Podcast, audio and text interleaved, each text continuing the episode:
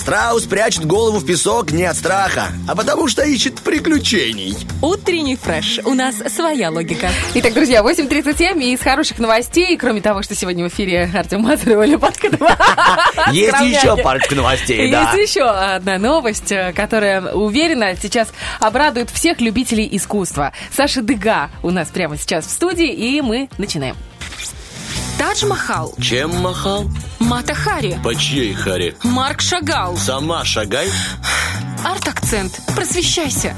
Доброе утро, Александра. Привет. Привет. Доброе утро, ребята. Сегодня солнышко, весна и очень хорошо, мне кажется, да? Да, и, и очень хорошо, мне кажется, сказала она. Тебе Мне хорошо, кажется. мы рады за тебя, что тебе хорошо. Тебе не щас- кажется, да? Нам Всё с тобой хорошо. будет еще лучше. О чем мы сегодня узнаем? Ну, у нас с вами сегодня история одной картины, очень важной картины, и начнем мы с вами чуть-чуть издалека. Мы сейчас с вами, с вами, с вами, с вами отправимся в 1937 год. Запускаем машину да, времени. запускаем. Отправляемся мы с вами в 37 год, отправляемся мы с вами в Европу, в Париж, и в, этот, э, в это время, в январе, подготовка к всемирной выставке. Это очень значительное событие в мире. Она по всему миру происходит каждый год, но не считая вот пандемии, каких-то таких экстренных моментов. Э, Там представляются павильоны разных стран мира. 37 год. Самые два крупных павильона это, конечно же, СССР и, конечно, Германия. Э, И также представляют и другие страны Европы. Например, у Испании тоже свой павильон, он гораздо меньше, э, но там заложена очень важная мысль. В э, Испании 1937 года происходит гражданская война. При этом по всей Европе уже нацизм, уже Гитлер, уже сложная ситуация. Но э, прямого такого большого конфликта, как мы знаем с СССР, еще это все не, не, не произошло. При этом Европа уже в сложной вообще э, финансовой обстановке, потому что недавно закончилась Первая мировая война. То есть нужно прийти в себя всем городам и промышленности и все остальное. Сложное время. Э, Что происходит дальше? Вот подготовка идет большая к всемирной выставке. Пабло Пикассо, наш с вами герой, находится в это время в Париже, и к нему приходят и предлагают ему стать как бы главным художником павильона Испании, представить там свою работу. Он, конечно же, соглашается и начинает думать, какая это может быть работа. Его попросили единственное, чтобы она была монументальной, то есть очень большой, емкой. Первое, что он... Типа удивить так удивить, Паша. Удивить так удивить, да. И он э, делает эскизы работы, на которой он изображен спиной, где он смотрит на свою обнаженную модель на диване. И вот как бы он пропланировал создать вот такую работу. Немного каламбура. Модель Нади и Вани.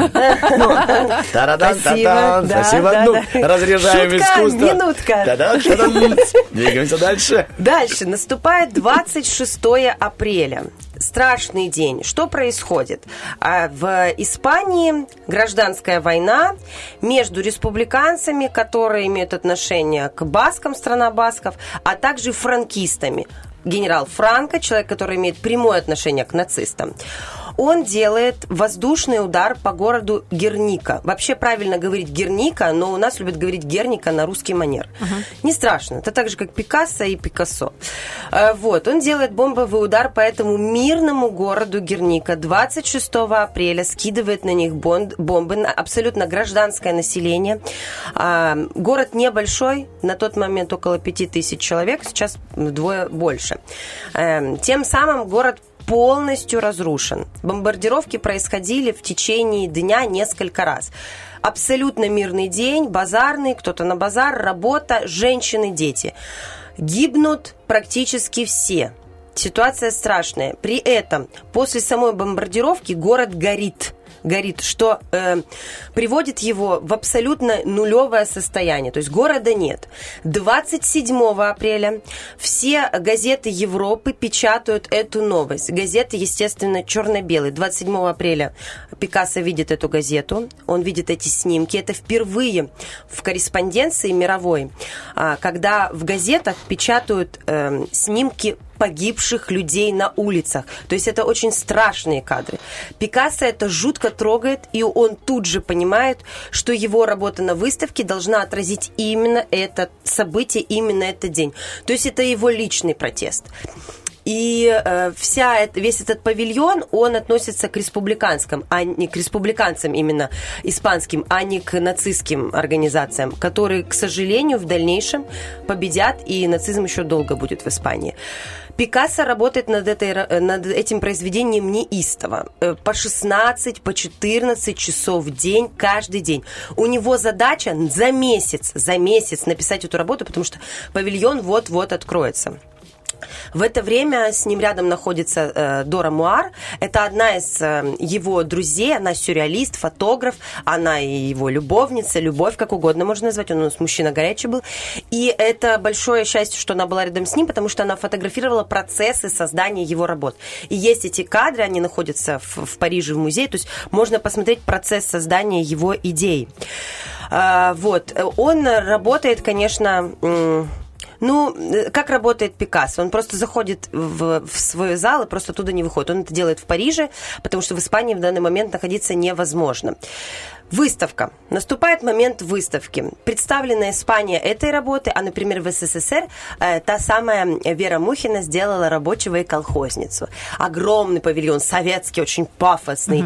Э, германский павильон, тоже очень пафосный. И вот небольшой павильон Испании, где люди заходят и видят э, работу Герника, и, как говорил Корбюзье, это архитектор очень известный, м, Герника видела только спины посетителей. Люди то ли не хотели видеть, замечать, ам, то ли их это настолько пугало, что они просто отворачивались. Но Герника еще выстрелит очень-очень сильно. Как вы понимаете, в дальнейшем будет Вторая мировая война, и все, что написал Пикассо на своей работе, будет отражать не только трагедию, та, которая произошла в самой Гернике, но и, в принципе, везде. Везде по Европе и потом и в Советском Союзе. Страшная работа, конечно. Давайте немножечко ее будем расшифровывать. Что Я изображено щас- на этой работе? Как Герника, 37 год, Пикассо. Герника, 37 год. Пикассо. Пикассо. Смотрим. Во-первых, картина черно-белая. Да, это жуткая. и отсылка к газете, потому что он увидел это в черно-белой газете. Хотя у него были мысли сделать там, добавить там цвет. Но он каждый раз от него уходил и возвращался к черно-белому формату. Она гигантская, друзья мои. 4 на 8 метров. Вот помните, я вам рассказывала про явление Христа народу? Вот это такая же, как Огромнейшая. стена. Огромная. Она вы в ней, она давлеет на вас. И это все в стиле кубизм-сюрреализм. Где-то между, около, внутри. Страшная работа. Там все изувечено, там все раскадрировано по каким-то формам сложным, разложено. Выглядит очень пугающе. Тем более то, что это в два раза выше человеческого роста, и на тебя это, естественно, давлеет очень сильно. Там всего изображено 7-8 фигур. Э, Там 4 женщины, эм, бык, лошадь и один мужчина. Если уточнить можно, я правильно Да. понял, были разные павильоны, как мы видим, и Германия, и СССР, СССР, да. да. И там в каждом павильоне была одна-две работы, либо полностью? Побольше. У кого Ага. все по-разному как могли по-разному. То представить. есть ты заходишь в павильон Да. и знакомишься с искусством данного, ну, Данной страны, да-да-да-да-да. А тут Да. вот была одна картина, да, всего Тут лишь? было три работы, А, три. но просто это, она На самая одну сделали акцент, да, да такую? Да, да. Всё, понял, Она двигаемся. самая была важная, и э, мы видим там очень страшное, он по обеим сторонам изобразил двух женщин, кричащих, рыдающих, орущих. У одной мертвый ребенок на руках, у другой вскинуты руки в небо. И как э, вы все посмотрите, те, кто сейчас могут, уже видят, а, лица женщин изувечены, они раздроблены. И это, конечно, страшно. Ну, э, давай так, тут трудно понять, э, раздробленный, либо это такой подход у него. Если бы ты И вот не сказала бы, тоже. то думаешь, ну, И Пикассо тоже. опять что-то Да. чудит. Опять-таки, почему узнаваемо сразу, что это Пикассо, даже если бы я не обозначила, что это он? Все работы до, вот его предтечи за 10 лет до этой работы, мы можем проследить. Не надо быть искусствоведом, вы просто можете по датам посмотреть работы раньше, и вы увидите, что он уже этот кубизм разложил на пазлы.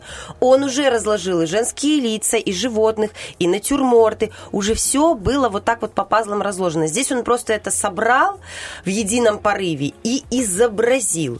Мы делаем короткий люфтик сейчас. Да, давай, наверное, чуть Да. прервемся. Может быть, Выдохнем, да? У всех будет возможность э, вбить в поисковик Герника 37 год Пикассо и увидеть то, о чем мы говорим. Это И правда продолжим дальше. захватывает. Да.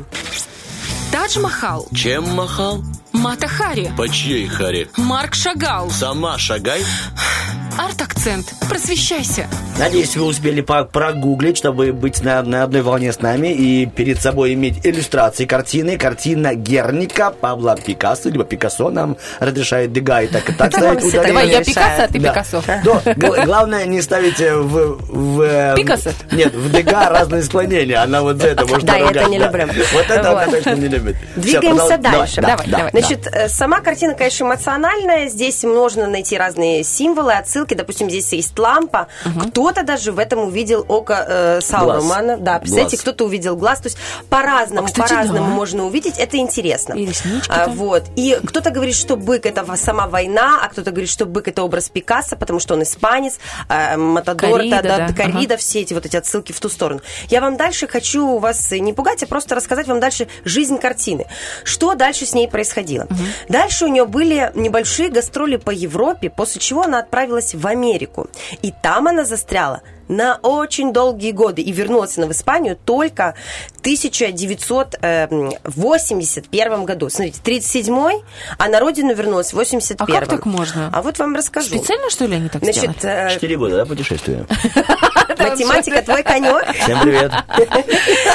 Я реально считал, что даже... Считал, да. старался, Да, но да, да. напряглись мускулы на лице.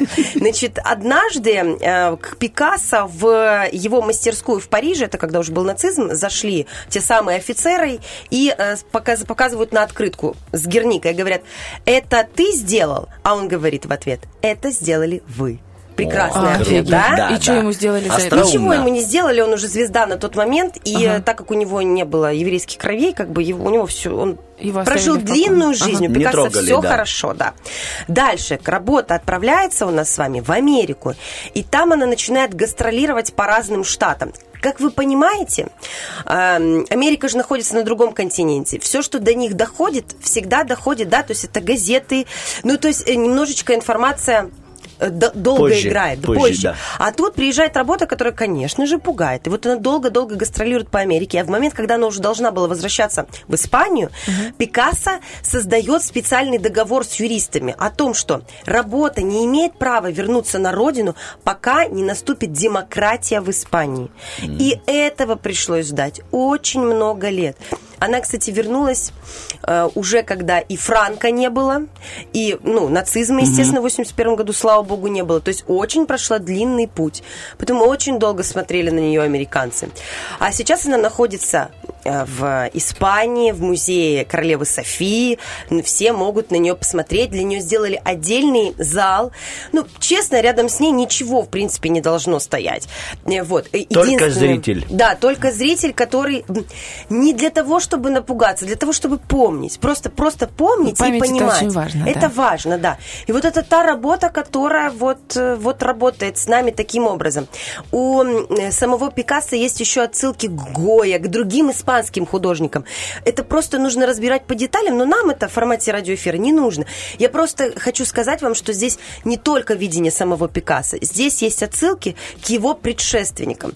Как э, м, классно сказала Симона Ли, это современная американская художница темнокожая, она говорит о том, что нас на пик славы художников поднимаем не только мы себя сами, а все те, кто были до нас и отрабатывали какую-либо тему. Вот кто-то писал, да, войну, те, кто были до тебя, они тебя подняли на пьедестал. Те, кто писали, да, сказочную какую-то тематику в живописи, те, кто были до тебя, они тебя поставили на это место. Это Ой, очень это так интересная важно мысль. помнить об этом. И как-то Да. не так, что я звезда. Не только я. А это очень Потому что да, до каждого редко из нас встретишь. работали над этими темами, Да, над создавали. каждым, над Не любой. забывай свои корни. Помни, Помни. да, и вот да. знаете, я сейчас думал, что будет. Мы все про память, про память, про память, Да. про память и такая Бархатова. Ам, спонсор рубрики. Таблетки, улучшающие память. нет, нет, нет, не так. Типа, компания Рила. Да, да, да. Рыба. Наша любимая, да. Моей мечты. Вот. Потому что фосфор. Да.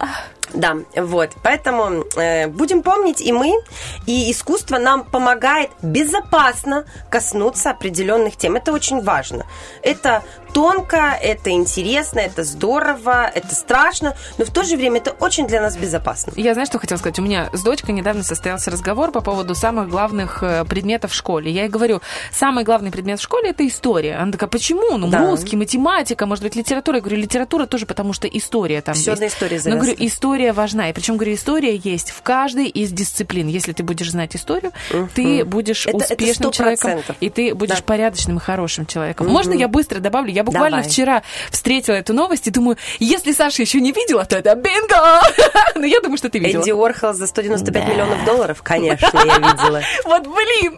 Прикинь, если вдруг говорит нет, и ты ей рассказываешь, она такая, что?